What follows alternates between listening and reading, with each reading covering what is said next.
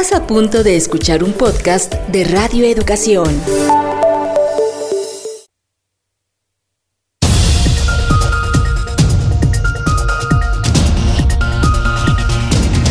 Noticiarios Pulso. Noticiarios Pulso. Independencia editorial y pluralidad desde la radio pública. Radio pública. Información que gira en torno al mundo.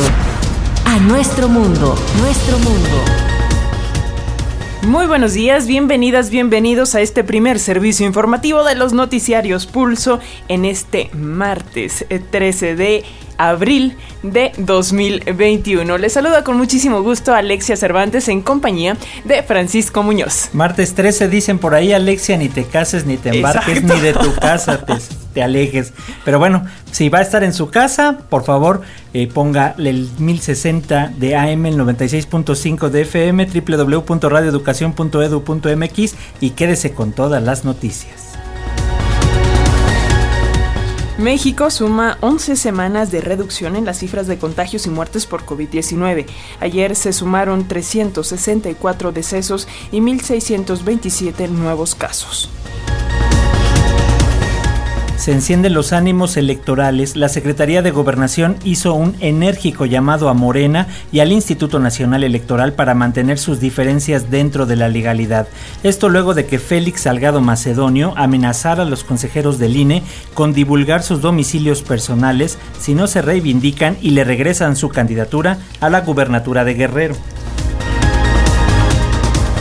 El presidente Andrés Manuel López Obrador reconoce diferencias añejas con la autoridad electoral, pero niega que se pretenda someterla, pues su único interés, dijo, es que el pueblo vote en libertad. En tanto, el Tribunal Electoral del Poder Judicial eh, de la Federación se perfila para validar las medidas del Instituto Nacional Electoral contra la sobrerepresentación de los partidos en el Congreso. Detienen a 30 elementos de la Secretaría de Marina por desaparición forzada. Los marinos fueron aprendidos como parte de una investigación por la desaparición de varios civiles ocurrida en Nuevo Laredo, Tamaulipas. Estados Unidos llegó a un acuerdo con México, Guatemala y Honduras para que fortalezcan temporalmente la presencia de sus fuerzas de seguridad en sus fronteras a fin de evitar la llegada masiva de migrantes a la frontera estadounidense. El presidente electo de Ecuador, el banquero Guillermo Lazo, anuncia que entre sus primeras medidas de gobierno estarán la de subir impuestos a empresarios para dedicar dinero a las vacunas contra COVID-19.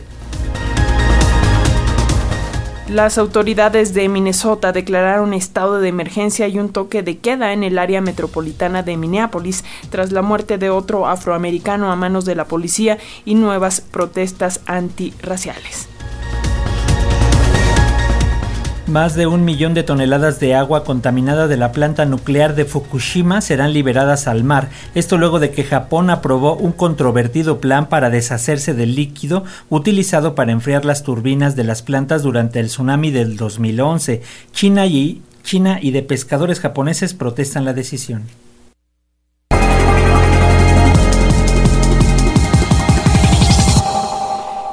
Y antes de pasar de lleno a la información en torno al proceso electoral y las amenazas de Félix Salgado Macedonio contra el Instituto Nacional Electoral, rápidamente le damos los datos más relevantes de la pandemia contra el COVID-19 en México.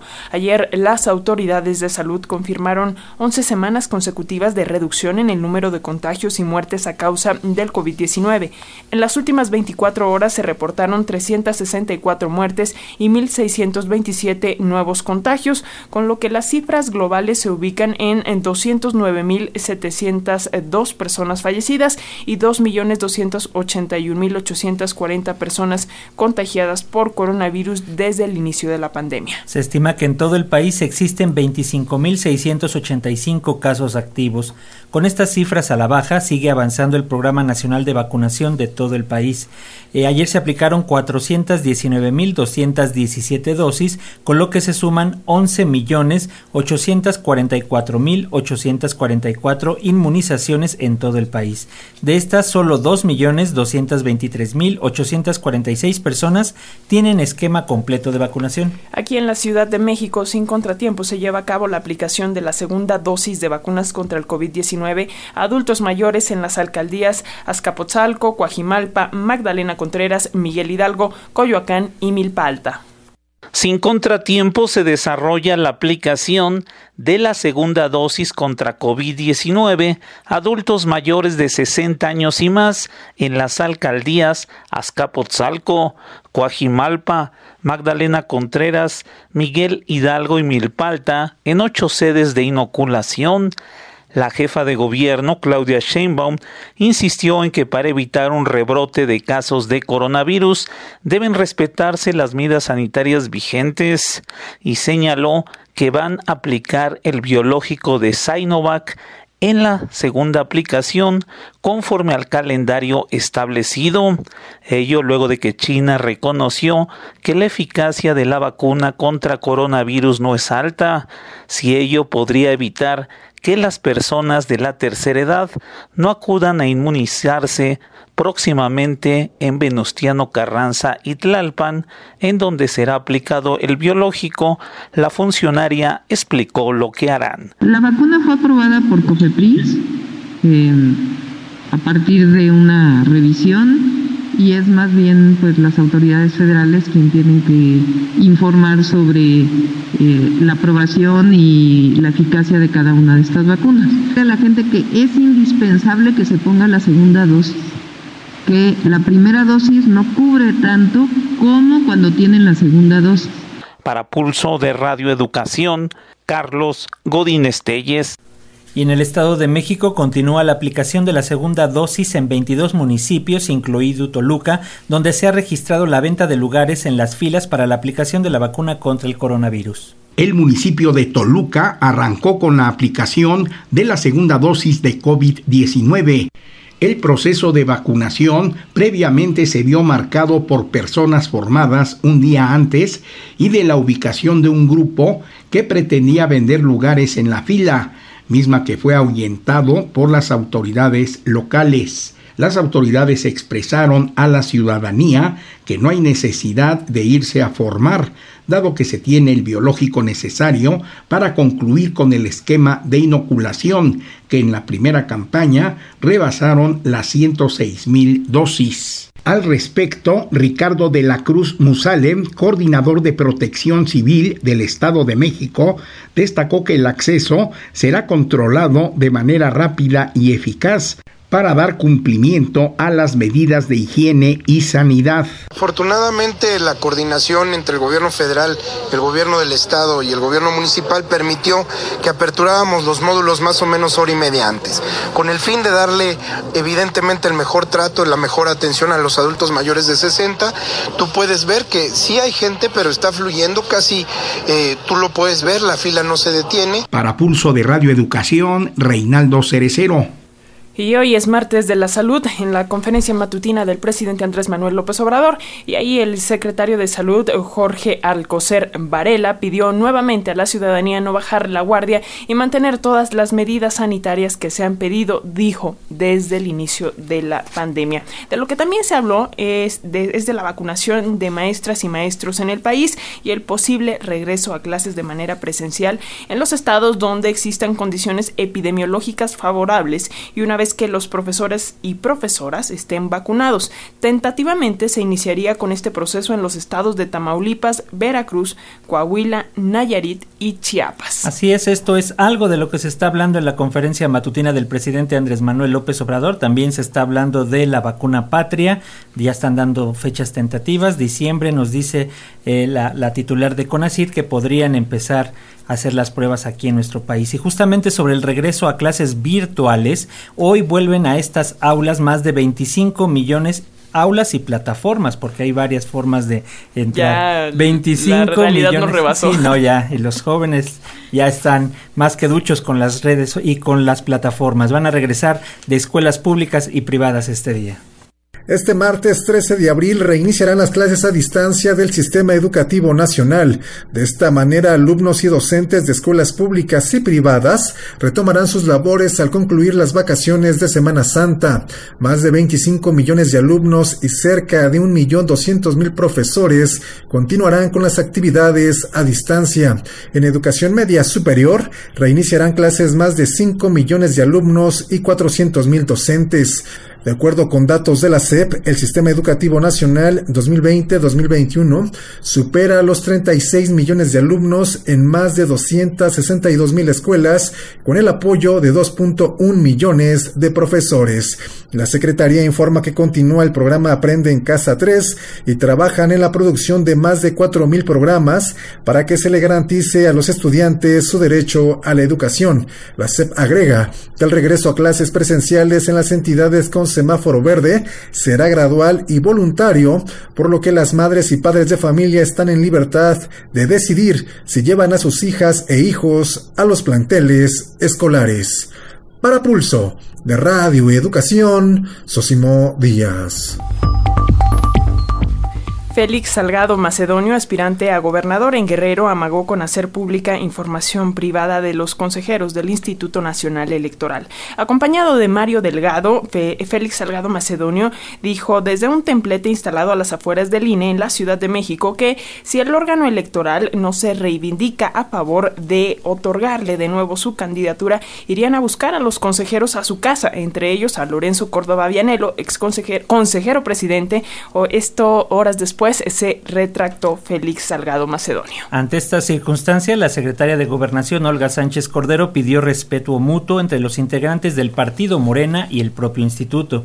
Recordemos, hoy por la tarde el INE deberá hacer pública su resolución sobre las candidaturas de Félix Salgado Macedonio y Raúl Morón de Morena a los gobiernos de Guerrero y Michoacán respectivamente. En este contexto, el presidente Andrés Manuel López Obrador reconoció diferencias añejas con la autoridad electoral, pero niega que se pretenda someterla, pues su único interés, eh, dijo, es que el pueblo vote en libertad. El presidente dijo que sus diferencias con el INE y también con el Tribunal Electoral vienen de lejos porque considera que se han hecho de la vista gorda en los fraudes electorales. Así lo dijo. Y a propósito del Tribunal Electoral, todo apunta a que se validarán las medidas del Instituto Nacional Electoral contra la sobrerepresentación de los partidos políticos en el Congreso. En el proyecto de sentencia se desestimaron los argumentos presentados en las impugnaciones hechas por Encuentro Solidario, Morena y el PAN.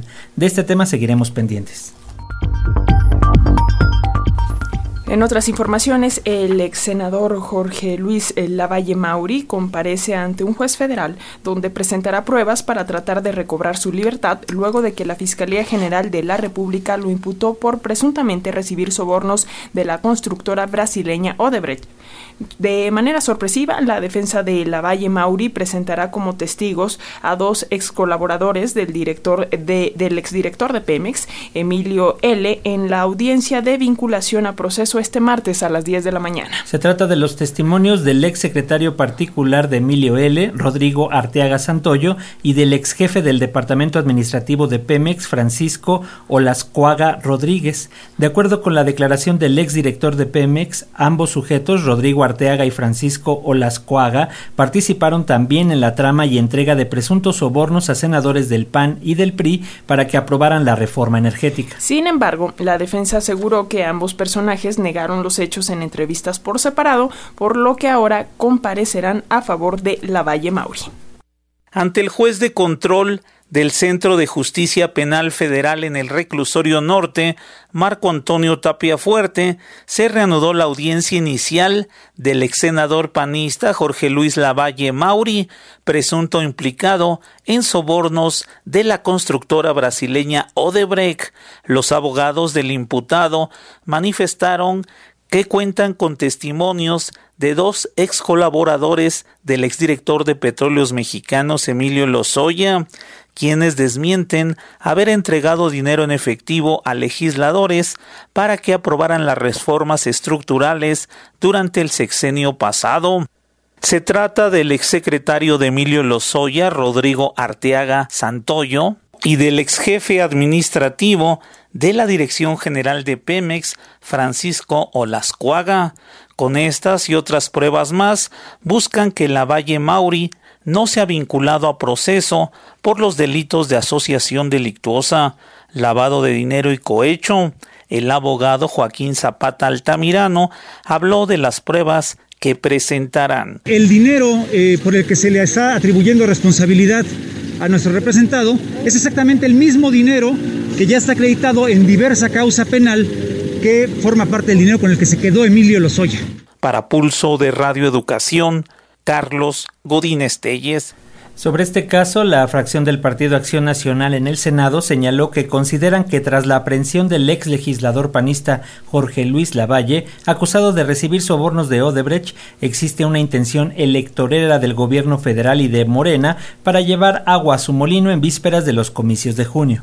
Legisladores del Partido Acción Nacional consideraron que la aprehensión del ex senador de este instituto político, Jorge Luis Lavalle Mauri, acusado de lavado de dinero, asociación delictuosa y cohecho por presuntamente recibir sobornos de parte del exdirector de Pemex, Emilio Lozoya Austin, tiene tintes político-electorales.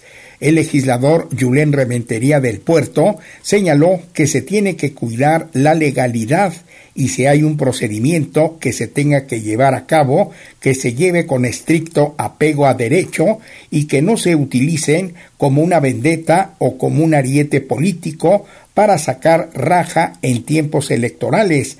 Yo considero, desde luego, una intención electorera en todas estas cosas.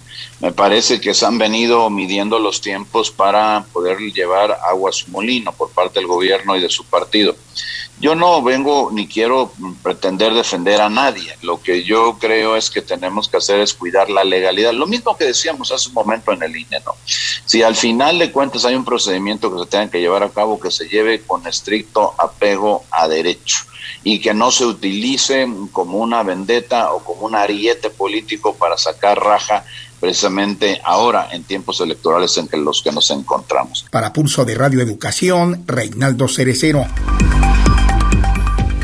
México se enfrenta a un nuevo reto, ya que los diferentes sectores de su economía se recuperarán a ritmos dispares, dijo el gobernador del Banco de México, Alejandro Díaz de León. El Producto Interno Bruto se contrajo un 8.5% en 2020, su caída más profunda en casi 90 años debido a los estragos de la pandemia del COVID-19. Sin embargo, las exportaciones con el principal socio comercial de nuestro país, es decir, con Estados Unidos, ayudarán a una recuperación rápida. Esto dijo Díaz de León al estimar el impulso en 1.9 billones de dólares. Igualmente hay que decir que la Reserva Federal de Estados Unidos anunció que viene un ciclo de prosperidad económica para ese país, que de paso beneficiará también a México. Y en este contexto, la iniciativa privada, agrupada en la Confederación Patronal de la República Mexicana, encabezada por José Medina Mora, planea plantearle una reforma fiscal al gobierno del presidente Andrés Manuel López Obrador con el objetivo, dicen, de aumentar las recaudaciones de impuestos. Esta es la propuesta impulsar una reforma fiscal basada en la ampliación de la base de contribuyentes justa y equitativa permitirá al gobierno federal allegarse de los recursos necesarios para la consecución de proyectos y estrategias dirigidas al desarrollo y evolución de la economía nacional. José Medina Mora, presidente de la Confederación Patronal de la República Mexicana, advirtió lo anterior, al tiempo que sostuvo que no es centrándose solo en los contribuyentes cautivos, ¿Cómo se logrará este objetivo? Se requiere impulsar, advirtió el dirigente de la Coparmex, a la par del crecimiento de la base contributiva, la simplificación en la declaración para los pequeños negocios, para lo cual habrá de apostarse y confiar en la responsabilidad de estos. Nuestro país necesitamos en esta reforma fiscal el que se permita lograr una mayor base de contribuyentes y para esto se requiere una simplificación en la declaración de impuestos. Muchos de los negocios que hoy están en la informalidad, si el gobierno federal eh, acepta una declaración de impuestos más sencilla, en donde cada uno de estos negocios, cada una de estas eh, personas con actividad empresarial, haga una declaración libre en donde diga, estos son mis ingresos, esto es lo que me corresponde pagar, lo pague en una sucursal bancaria y que con esto el, gobierno acepte basado en la confianza de la eh, aplicación de cada uno de los contribuyentes en el pago de los impuestos y haga desde luego alguna revisión aleatoria para comprobar que efectivamente cada empresa, sobre todo micros, eh, pequeñas empresas, emprendedores, personas físicas con actividad empresarial eh, puedan hacer este tipo de declaraciones. Nos parece que es importante la reactivación económica, los ingresos para el gobierno, pero tampoco el que se detenga la productividad de las empresas, es decir, que no sea sobre los mismos causantes cautivos el que se haga esta Medina Mora indicó que busca una mesa de diálogo al respecto con las autoridades hacendarias del país para avanzar juntos en este sentido, con lo cual sin duda indicó permitirá para quienes ahora se encuentran en el sector informal formalicen su actividad, al tiempo de evitar la evasión y elusión fiscal de los medianos y grandes agentes de quienes urge contar con su aportación. Para Pulso de Radio Educación, Verónica Martínez Chavira. Diversos sectores productivos del país señalaron que la reactivación del mercado laboral en México podría enfrentar un obstáculo más y ello dependerá en gran medida de las decisiones que se tomen en los próximos días, sobre todo hoy, en materia de subcontratación, lo que permitirá ampliar las contrataciones o cerrarlas en definitiva. Una de las prioridades este año es recuperar el empleo perdido por la pandemia y las tendencias entre los empleadores señalan que el 70% optará por esquemas de contratación semiformales, informales o despidos con su plantilla laboral contratada bajo outsourcing. Distintas organizaciones de trabajadores alertaron que la subcontratación laboral puede ocultarse bajo la figura de prestación de servicios especializados o la ejecución de obras especializadas en la iniciativa que se discute en el Congreso de la Unión, por lo que permanecerían los abusos y precarización de millones de trabajadores, subrayó el Movimiento Nacional contra la Precarización Laboral y los Despidos al pronunciarse por la completa prohibición de esta figura. Precisó que entre las modificaciones a la iniciativa presidencial se consideró que no se identifique como subcontratación de personal la prestación de servicios especializados o la ejecución de obras especializadas. Por la Coordinadora Nacional de Sindicatos Universitarios de Educación Superior, Investigación y Cultura, Luis Bueno, advirtió que la iniciativa es limitada y no se ha escuchado a los verdaderos trabajadores.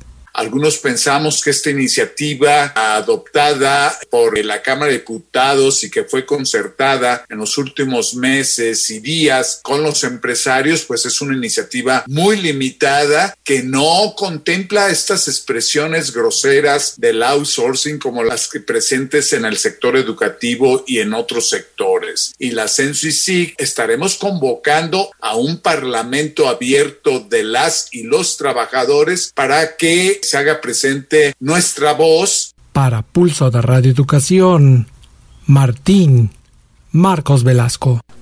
El secretario de Hacienda, Arturo Herrera, anticipó que cada una de las secretarías y dependencias del gobierno federal tendrán que absorber al personal que esté en situación de outsourcing con el mismo presupuesto aprobado para este año.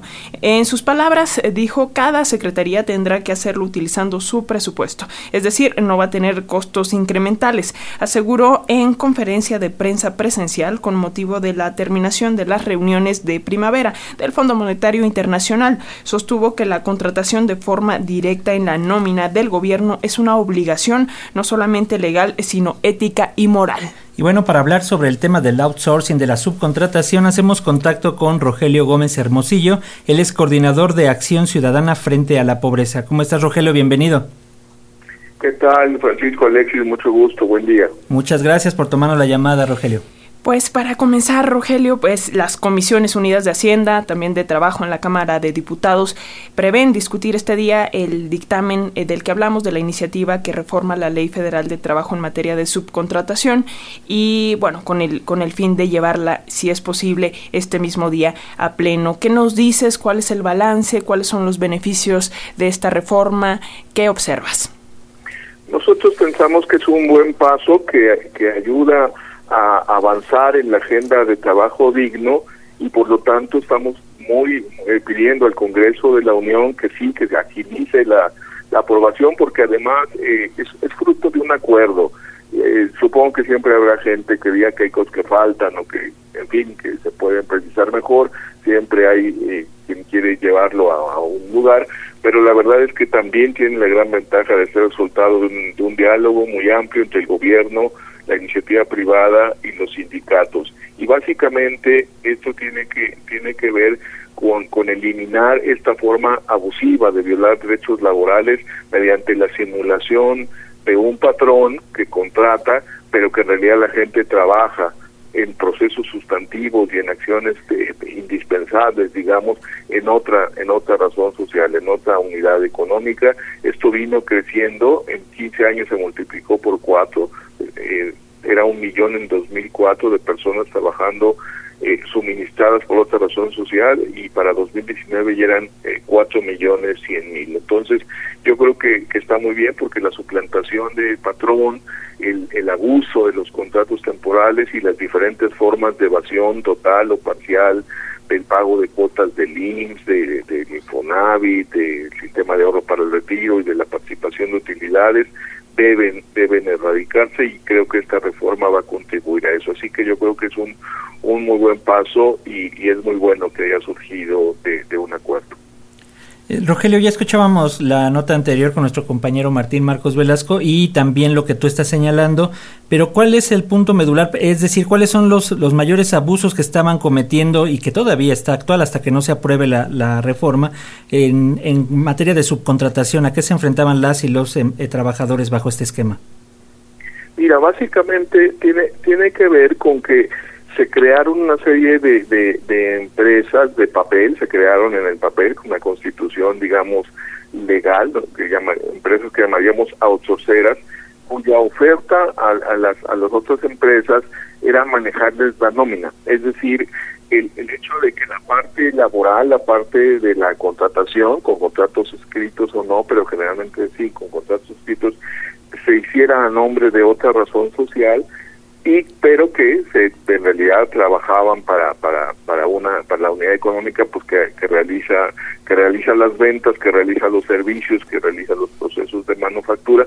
Pero con eso eh, estas empresas autoceras lo que ofrecían digamos era reducir el costo de la nómina que no es otra cosa que ver cómo se hacía para violar derechos laborales de las y los trabajadores no generalmente eh, declarando un tipo de salario y pagando por fuera otro para pagar menos al INSS o incluso para volarse totalmente el INSS, este, el, Infonavit, el SAR y también para evitar el reparto de utilidades porque al final la empresa outsourcera no, no tenía eh, ninguna ninguna ganancia porque quedaba, digamos, en, la, en la empresa en la que realmente se prestaban los servicios. Entonces, este tipo de, abusos son los que se enfrentan con esta con esta ley. Ya estaban prohibidos, pero el problema era cómo se litigaban y cómo se cómo se defendían.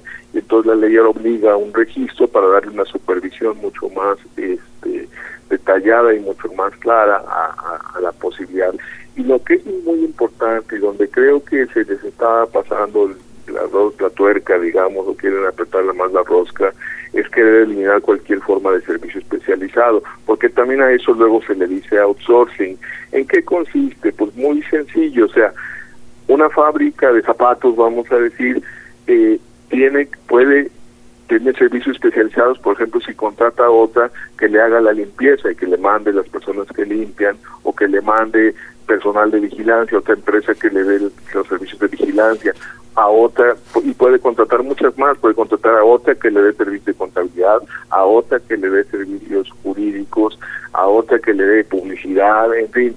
Lo único que no puede, y ahí es donde estaría el centro del abuso, es contratar a una empresa que le dé quienes hacen los zapatos, porque se dedica a fabricar zapatos, eso es su personal, esos son sus procesos sustantivos, todo el proceso al, que se dediquen, pues, en ese ejemplo, esos son sus trabajadores y trabajadoras y por lo tanto eh, eso no se puede subcontratar por fuera. Yo creo que es muy claro, la especialización es una tendencia de la economía actual y la verdad es que da productividad y siguiendo dicho de zapatero tus zapatos, que cada quien se especialice en lo que sabe. Lo que no se vale es que los restaurantes, los hoteles y hasta los bancos eh, tú ibas al restaurante, pero en realidad la gente está contratada por otra razón social. Eso, o sea, los meseros, los cocineros, o sea, eso no se, no, no se vale, eso es una violación de derechos laborales y eso es lo que debe desaparecer.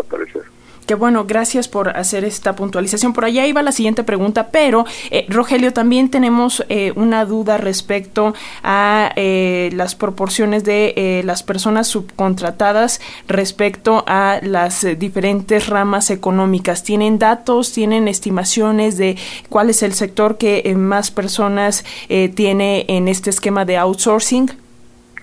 Sí, mira, bueno, el personal subcontratado identificado como personal que trabaja en una unidad económica pero pero contratado o suministrado por otra por otra razón social la mitad 49% está en las grandes empresas y la tercera parte 32% está en las medianas empresas.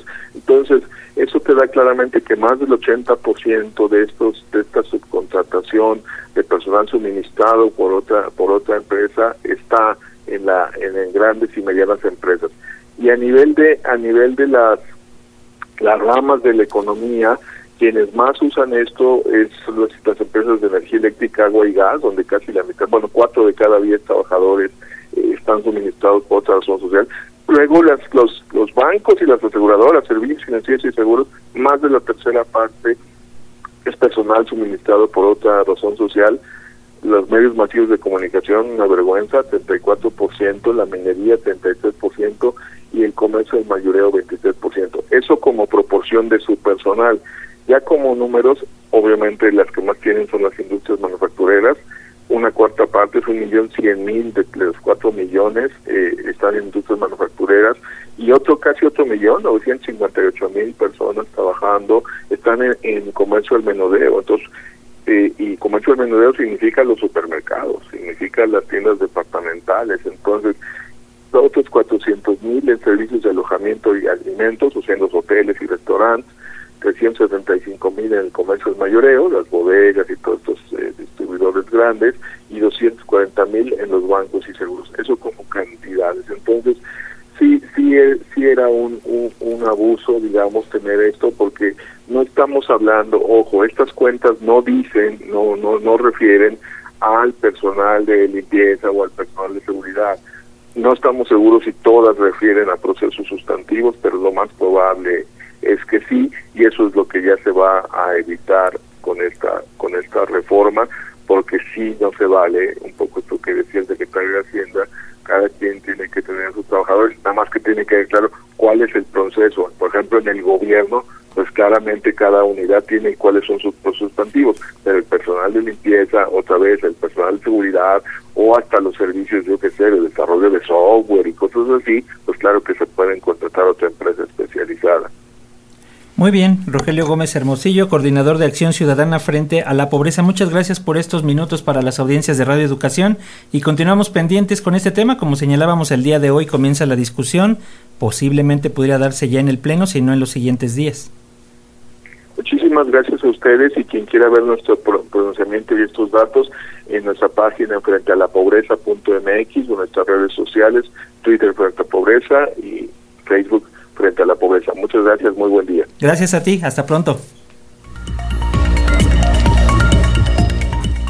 La Secretaría de Marina informó que 30 elementos de esta dependencia fueron detenidos desde el pasado 9 de abril por su presunta participación en la desaparición forzada de personas en Nuevo Laredo, Tamaulipas, en 2014. Así lo dio a conocer la propia dependencia, quien confirmó haber puesto a los elementos navales a disposición de la Fiscalía General de la República.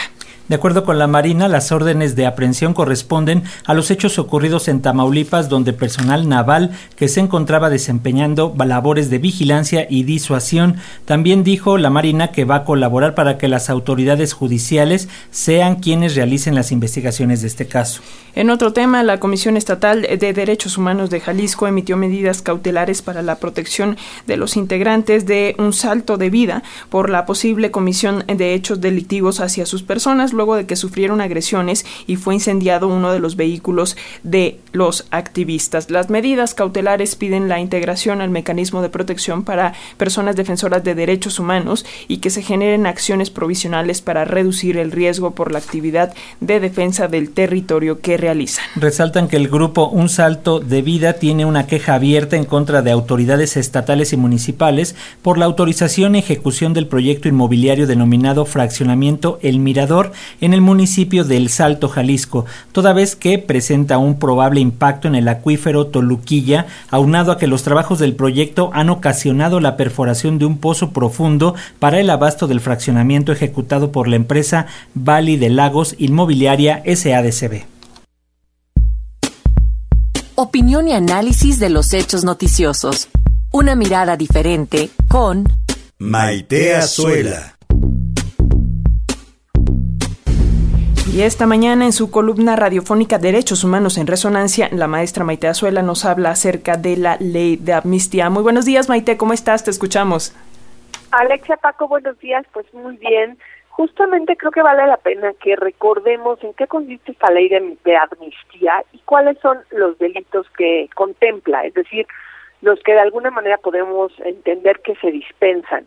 Eh, ustedes recordarán que cuando esta ley de amnistía pues se aprobó, hubo muchísimas reacciones, quizá de las personas que no entendían muy bien por qué pues eh, se, se tenía la intención de que algunos delincuentes o presuntos delincuentes eh, pues fueran de alguna manera perdonados. Y creo que vale la pena analizar si esas críticas y preocupaciones son legítimas o si como ciudadanos tenemos realmente que preocuparnos de que los índices de delincuencia este, van a crecer una vez que esas personas logren salir de la cárcel. Primero creo que es importante que sepamos que cerca del 75% de quienes están en cárceles, en prisiones, o hay quien le llaman centros de reinserción social, aunque la reinserción, reinserción social se tiene que dar desde que entran a la cárcel, en realidad en eso se trabaja pues hasta su salida, desafortunadamente. Pues imagínense, 75%, podríamos decir 7 de cada 10 o 8 de cada 10 presas o presos se encuentran sin sentencia, es decir, si nadie ha podido determinar, porque sus procesos de justicia no han sido expeditos o no han tenido la velocidad que de verdad deberían de tener, pues nadie sabe si son culpables o si son inocentes, ¿no? Entonces, muchos incluso entran por presión preventiva, es decir, previendo que eh, se determine su culpabilidad y, y esto pues se utiliza como medida cautelar. Y como recordarán, justo en este sexenio han crecido los delitos, ahora sí que la, la, las diferentes cámaras han determinado que hay muchas más delitos por los cuales se debe de aplicar presión preventiva, lo que implica que este porcentaje pues probablemente crezca en un par de años. Entonces, como les decía, la ley de amnistía indulta a quienes, claro, o sea, básicamente solamente a quienes por primera vez eh, cometieron un delito, no utilizaron armas de fuego y estos delitos no hayan sido eh, pues delitos graves. Eh, les voy a comentar algunos de los delitos, por ejemplo, está el delito del aborto, está el delito cometido contra la salud, que básicamente está este pues relacionado o, pensado para personas que se encuentran en situación de pobreza extrema o cierta vulnerabilidad y por esta situación pues eh, eh, ahora sí que cometen un delito incluso por discapacidad por ejemplo no y lo cometen contra alguna persona consanguínea es decir eh, cometen robo por ejemplo contra algún familiar no y bueno, o, o por ejemplo están eh, o forman parte de una organización delictiva porque algún familiar forma parte también de ella. Entonces, otro de los delitos que, que se condona a partir de esta ley de amnistía es aquellos que son cometidos por personas indígenas a quienes, pues, como suele suceder, no se les garantiza el debido proceso, no tienen acceso, por ejemplo, a un juicio en donde puedan hablar su propia lengua o tengan intérpretes o defensores que entiendan su, su lengua y su cultura, el robo simple y sin violencia o el delito de sedición, que pues es en caso de que alguien te invite o te instigue, ¿no? A la comisión de un delito. Entonces, bueno, aquí tendríamos algunas de estas eh, razones por las cuales estas personas pudieran salir de cárcel, pero desafortunadamente, eh, pues se hizo una medida, o una medición, por decirlo, en diciembre de, del 2020, y se dieron cuenta que aunque había ya 762 peticiones presentadas para que pues pudieran salir estas personas a partir de esta ley de amnistía ya, eh, pues ahora, ahora sí que ya aprobada, resulta que ninguna ha tenido la posibilidad de obtener su libertad, ¿no? Y como les decía yo, pues estas estas cifras de personas privadas de la libertad en centros penitenciarios se va incrementando. Es pues muy fuerte el problema de, de personas que están en cárcel. La sobrepoblación en la mayoría de ellas es uno de los problemas clave. Se dice que, que eh, pues en promedio el 43% de nuestras cárceles los centros penitenciarios están sobrepoblados y ya lo hemos platicado en algún momento, ¿no? El papel que juega el coronavirus en espacios como este. Eh, para para diciembre, justamente cuando se hizo esta, este corte, esta medición, 2.774 reos este, habían sido ya contagiados y se habían muerto 234. Entonces, la ley de amnistía se generó justamente para eso, para poder reducir eh, la sobrepoblación de cárceles y bueno, como vemos hasta la fecha, desafortunadamente no ha surtido efecto, creo que es un tema al que le debemos de seguir poniendo atención. Espero escucharnos el próximo martes en Derechos Humanos en Resonancia, Alexa y Paco. Así va a ser, mi querida Maite. Muchísimas gracias. Esperemos que todo esté bien por allá. Estamos viendo los incendios por, por Tepoztlán. Ojalá y todo se pueda eh, arreglar próximamente y estaremos pendientes de tu próximo comentario, Maite. Muchas gracias. Hasta luego. Un abrazo. Integrantes de la comunidad indígena otomí que reside en la Ciudad de México realizaron una protesta después de seis meses de ocupación de la sede del Instituto Nacional de los Pueblos Indígenas debido a la falta de avances en sus demandas. Sus exigencias desde el primer día de la toma giran en torno al derecho a la vivienda digna, la salud, la educación y el trabajo. También denunciaron otros problemas de los pueblos originarios del país como la violencia en sus comunidades, el despojo de sus tierras y la construcción de grandes obras de infraestructura impulsadas por el presidente Andrés Manuel López Obrador, como el tren Maya. Y en otros temas, la Secretaría de la Función Pública inhabilitó a dos farmacéuticas que habían sido contratadas para manejar el abasto de medicamentos en el Instituto Nacional de Neurología y Neurocirugía Manuel Velasco por haber mentido en el concurso de licitación y cobrar 15 millones de pesos por servicios que no prestaron. Se trata de las empresas Phoenix Farmacéutica e Intercontinental de Medicamentos. Y por otra parte, el Instituto Nacional de Transparencia, Acceso a la Información y Protección de Datos Personales puso en operación el proyecto Verificación de Hechos, el cual busca contribuir en el combate de la desinformación sobre la pandemia por COVID-19. Con este proyecto, los usuarios de las redes sociales podrán enviar información relacionada con el coronavirus que consideren falsa para que ésta sea verificada por el personal de la Dirección General de Promoción y Vinculación con la Sociedad de este organismo.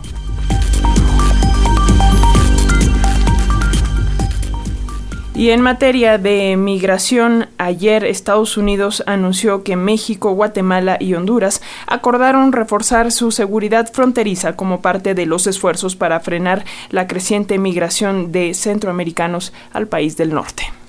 La administración del presidente Joseph Biden habría firmado un acuerdo con México, Honduras y Guatemala para reforzar los controles fronterizos a fin de cohibir el número de migrantes hacia los Estados Unidos. Esto lo aseguró Tyler Moran, asesora presidencial para la inmigración, quien aseguró que el acuerdo contempla el envío de más tropas en las fronteras de los tres países.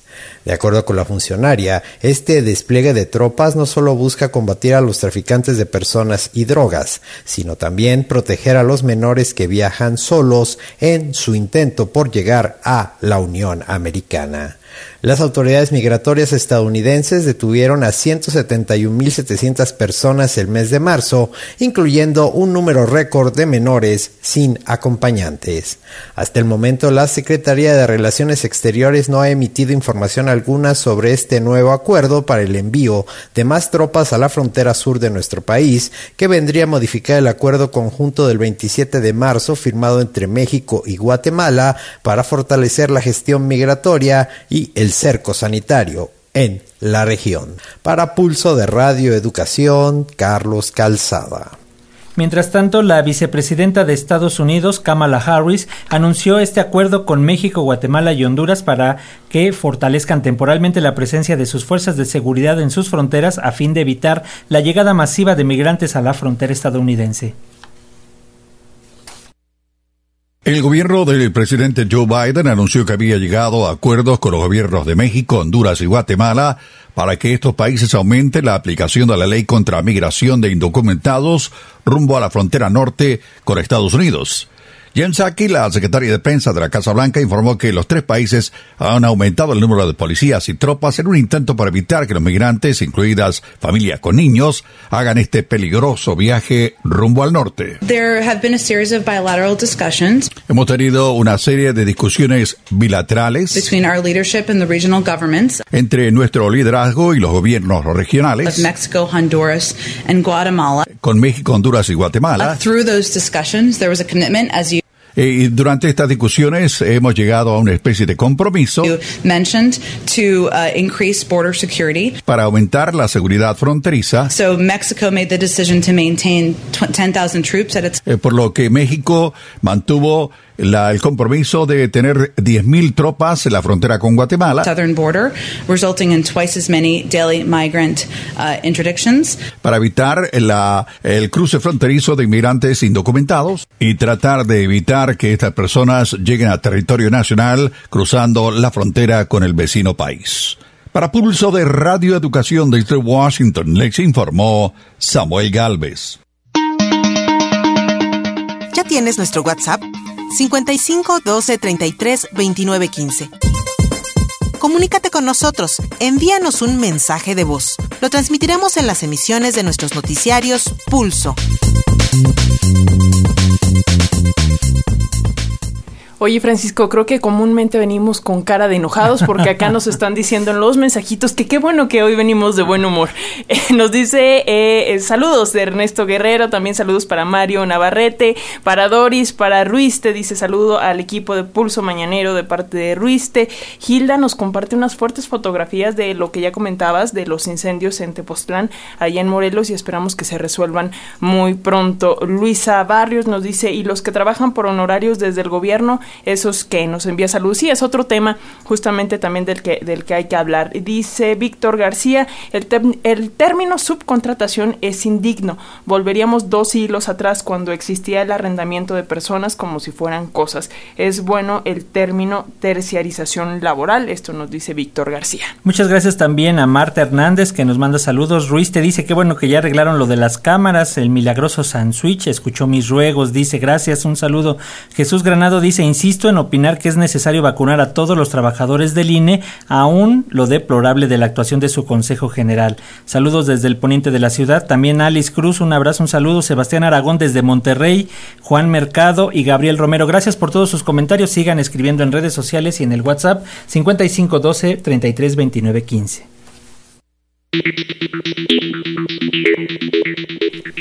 Y entrando de lleno en la información del mundo, tras confirmarse en Ecuador que el banquero Guillermo Lazo será el nuevo presidente, este personaje hizo un repaso general a las que serán sus primeras acciones de gobierno y dio pistas de la estructura de su equipo. En sus primeras declaraciones ya como mandatario electo, Lazo confirmó que su rival Andrés Arauz lo felicitó vía telefónica y confesó que lo tomó por sorpresa. Cree que esa llamada fue una muestra de respaldo a la institucionalidad democrática. Lazo hizo un llamado a la unidad en beneficio del país. Dice, quiero extender mi mano y decir que mis brazos están abiertos para toda la sociedad civil, a los líderes políticos sin excepción. El momento que vive el Ecuador requiere de un gobierno de unidad, dijo. Además, prometió subir eh, y cobrar nuevos impuestos a los empresarios. Escuchemos parte de esta rueda de prensa. Vamos a trabajar para que aquellos a los que les va bien en la vida, pero que no pagan impuestos, tengan que pagar esos impuestos porque es dinero sagrado del pueblo ecuatoriano. No puede alguien decir yo soy un empresario y cuando voy a la página del SRI llevan 10 años sin pagar un centavo de impuestos. No entiendo quién se llama empresario y no contribuye a las arcas fiscales. Todos debemos de contribuir. Todos debemos compartir nuestro éxito con quienes más lo necesitan, los sectores más vulnerables de la población ecuatoriana. Escuchamos las palabras del presidente electo del Ecuador, Guillermo Lazo. Y continuando con la información, en Perú, eh, mientras tanto, sigue el conteo de votos de las elecciones del domingo pasado en las que el profesor Pedro Castillo y Keiko Fujimori se perfilan para ser los candidatos que contenderán en la segunda vuelta. El próximo presidente de Perú se decantará entre el candidato de la extrema izquierda Pedro Castillo y la candidata de la derecha autoritaria Keiko Fujimori, en una segunda vuelta que se celebrará el 6 de junio pero los peruanos todavía están digiriendo el resultado de la primera vuelta. Pocos esperaban el ascenso meteórico de Castillo, un profesor marxista que genera confianza frente a los políticos tradicionales. Creo que va, va a ser un buen gobierno si es que llega a ganar, porque ya los políticos antiguos nos han nos han tenido más de 20 años creo con, la misma, con el mismo sistema, pero no han mejorado, más la gente se ha empobrecido. No me lo esperaba, es algo, un resultado que son gente que de verdad que no, pensé que no, no, no ganaría, ¿no? Como que está en primer puesto ahorita, en fin. Cada, cada, persona sabe, cada uno el antepasado que ha tenido, pero sin embargo siguen votando, siguen votando por esa gente nefasta. El desencanto hacia la clase política peruana expuesto en las urnas ha dejado al votante de centro en una encrucijada. Tanto Castillo como Fujimori generan rechazo por sus posturas radicales. Minneapolis, el emblemático lugar de Estados Unidos que se ha levantado contra la discriminación, se encuentra nuevamente en focos rojos. Las autoridades de Minnesota declararon estado de emergencia y un toque de queda en el área metropolitana de Minneapolis tras la muerte de otro afroamericano a manos de la policía justo cuando se acerca el fin del juicio por el caso de George Floyd. El gobernador del estado, Tim Walz, anunció las medidas destinadas a evitar posibles altercados en las próximas horas en las que se prevén protestas como las que ya se vivieron la noche del domingo. El aumento de las medidas de seguridad se produce cuando existe tensión en Minneapolis, que espera el resultado del juicio contra Derek Chauvin, uno de los cuatro policías acusados de la muerte de Floyd y quien supuestamente disparó accidentalmente su arma de cargo. Un oficial de la policía de los suburbios de Minneapolis, que disparó a un afroamericano desarmado de 20 años durante una parada de tráfico el domingo, Aparentemente tenía la intención de disparar una pistola de descarga eléctrica, pero en su lugar accidentalmente disparó su arma de servicio, así lo informó el jefe de la policía. El video muestra a dos oficiales acercándose al automóvil de Diane T. Wright, uno del lado del conductor y el otro del lado del pasajero. Luego aparece una mujer policía, se acerca más tarde cuando los dos intentan esposar a Wright, que ahora está parado fuera del vehículo. Mientras Wright lucha para alejarse de los dos hombres, se escucha al tercer oficial amenazando con golpear a Wright. En los caóticos siete segundos que siguen se oye a la oficial de la policía que ya tiene un arma desenfundada a gritar te voy a disparar y luego advierte taser, taser, taser, que es el grito de prevención del disparo de una descarga eléctrica antes de apretar el gatillo. Inmediatamente después se la escucha decir una palabrota refiriéndose al estiércol, diciendo le disparé, aparentemente dándose cuenta de que había disparado su arma de servicio en lugar de la descarga eléctrica. Para Pulso de Radio Educación desde Washington les informó Samuel Galvez. El secretario general de la ONU, Antonio Guterres, coincidió este lunes con dirigentes de varios países en la conveniencia de grabar a los más ricos y posibilitar que los estados tengan más recursos para apoyar a la población vulnerable gravemente afectada por la pandemia del coronavirus. Detalles con Euronews.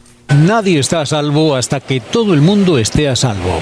Este ha sido el mensaje de la pandemia, pero el desequilibrio mundial en la distribución de vacunas contra la COVID-19 amenaza con hacer descarrilar la lucha contra la pandemia.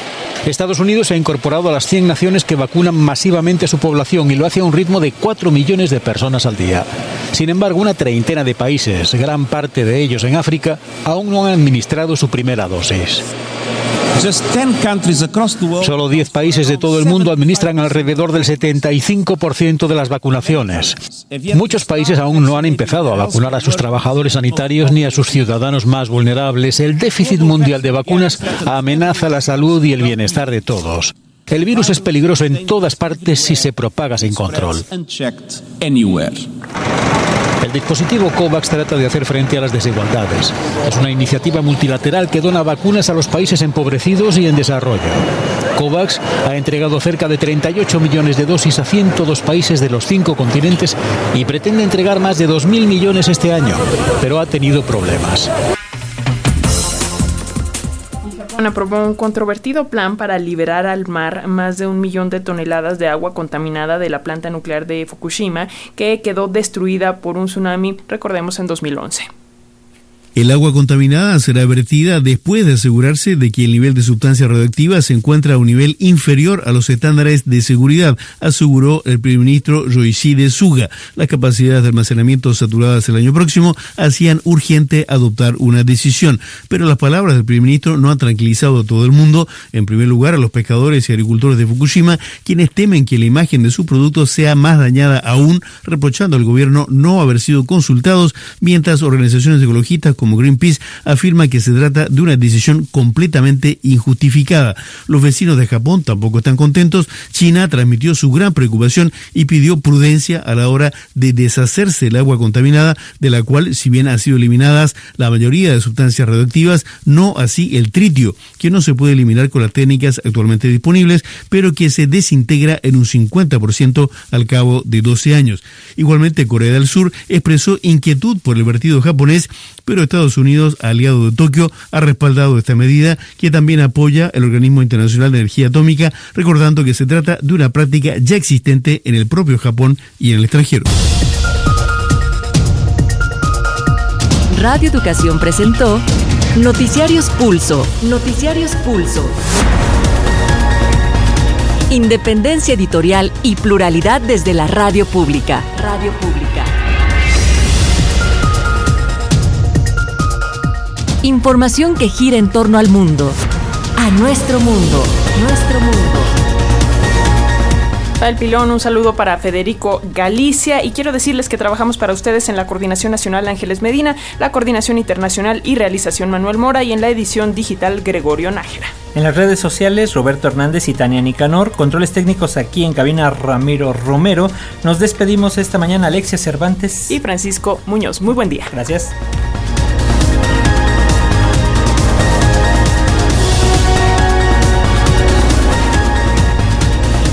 Radio Educación agradece el enlace a este servicio informativo a Radio Universidad Autónoma de Aguascalientes, Radio Universidad de Ciencias y Artes de Chiapas, Radio Universidad Juárez de Durango, Radio Tepoztlán y Radio UAM en el estado de Morelos, Radio Universidad de Nayarit, en Michoacán, Radio Paraíso en Los Reyes y Eraxamani Radio en Carapan, Señal Cuculcán en Mérida, Yucatán, Señal Cultura Sonora en Hermosillo, en Guanajuato, Radio Tecnológico de Celaya.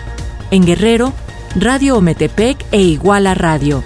En Oaxaca, Radio Universidad Benito Juárez, Radio Maíz en la Sierra Norte en San Juan Tabá, Radio Nandia en Mazatlán Villa de Flores, Estéreo Comunal en Guelatao de Juárez, Radio Caracol, San Antonio de la Cal, Movimiento Radio en San Juan del Progreso y Estéreo Lluvia en San Pedro Tututepec, Radio Vanguardia en Tamazulapan, también a Somos Uno Radio en Tlacolula de Matamoros y en Estados Unidos, Radio Bilingüe en Fresno, California y sus emisoras asociadas.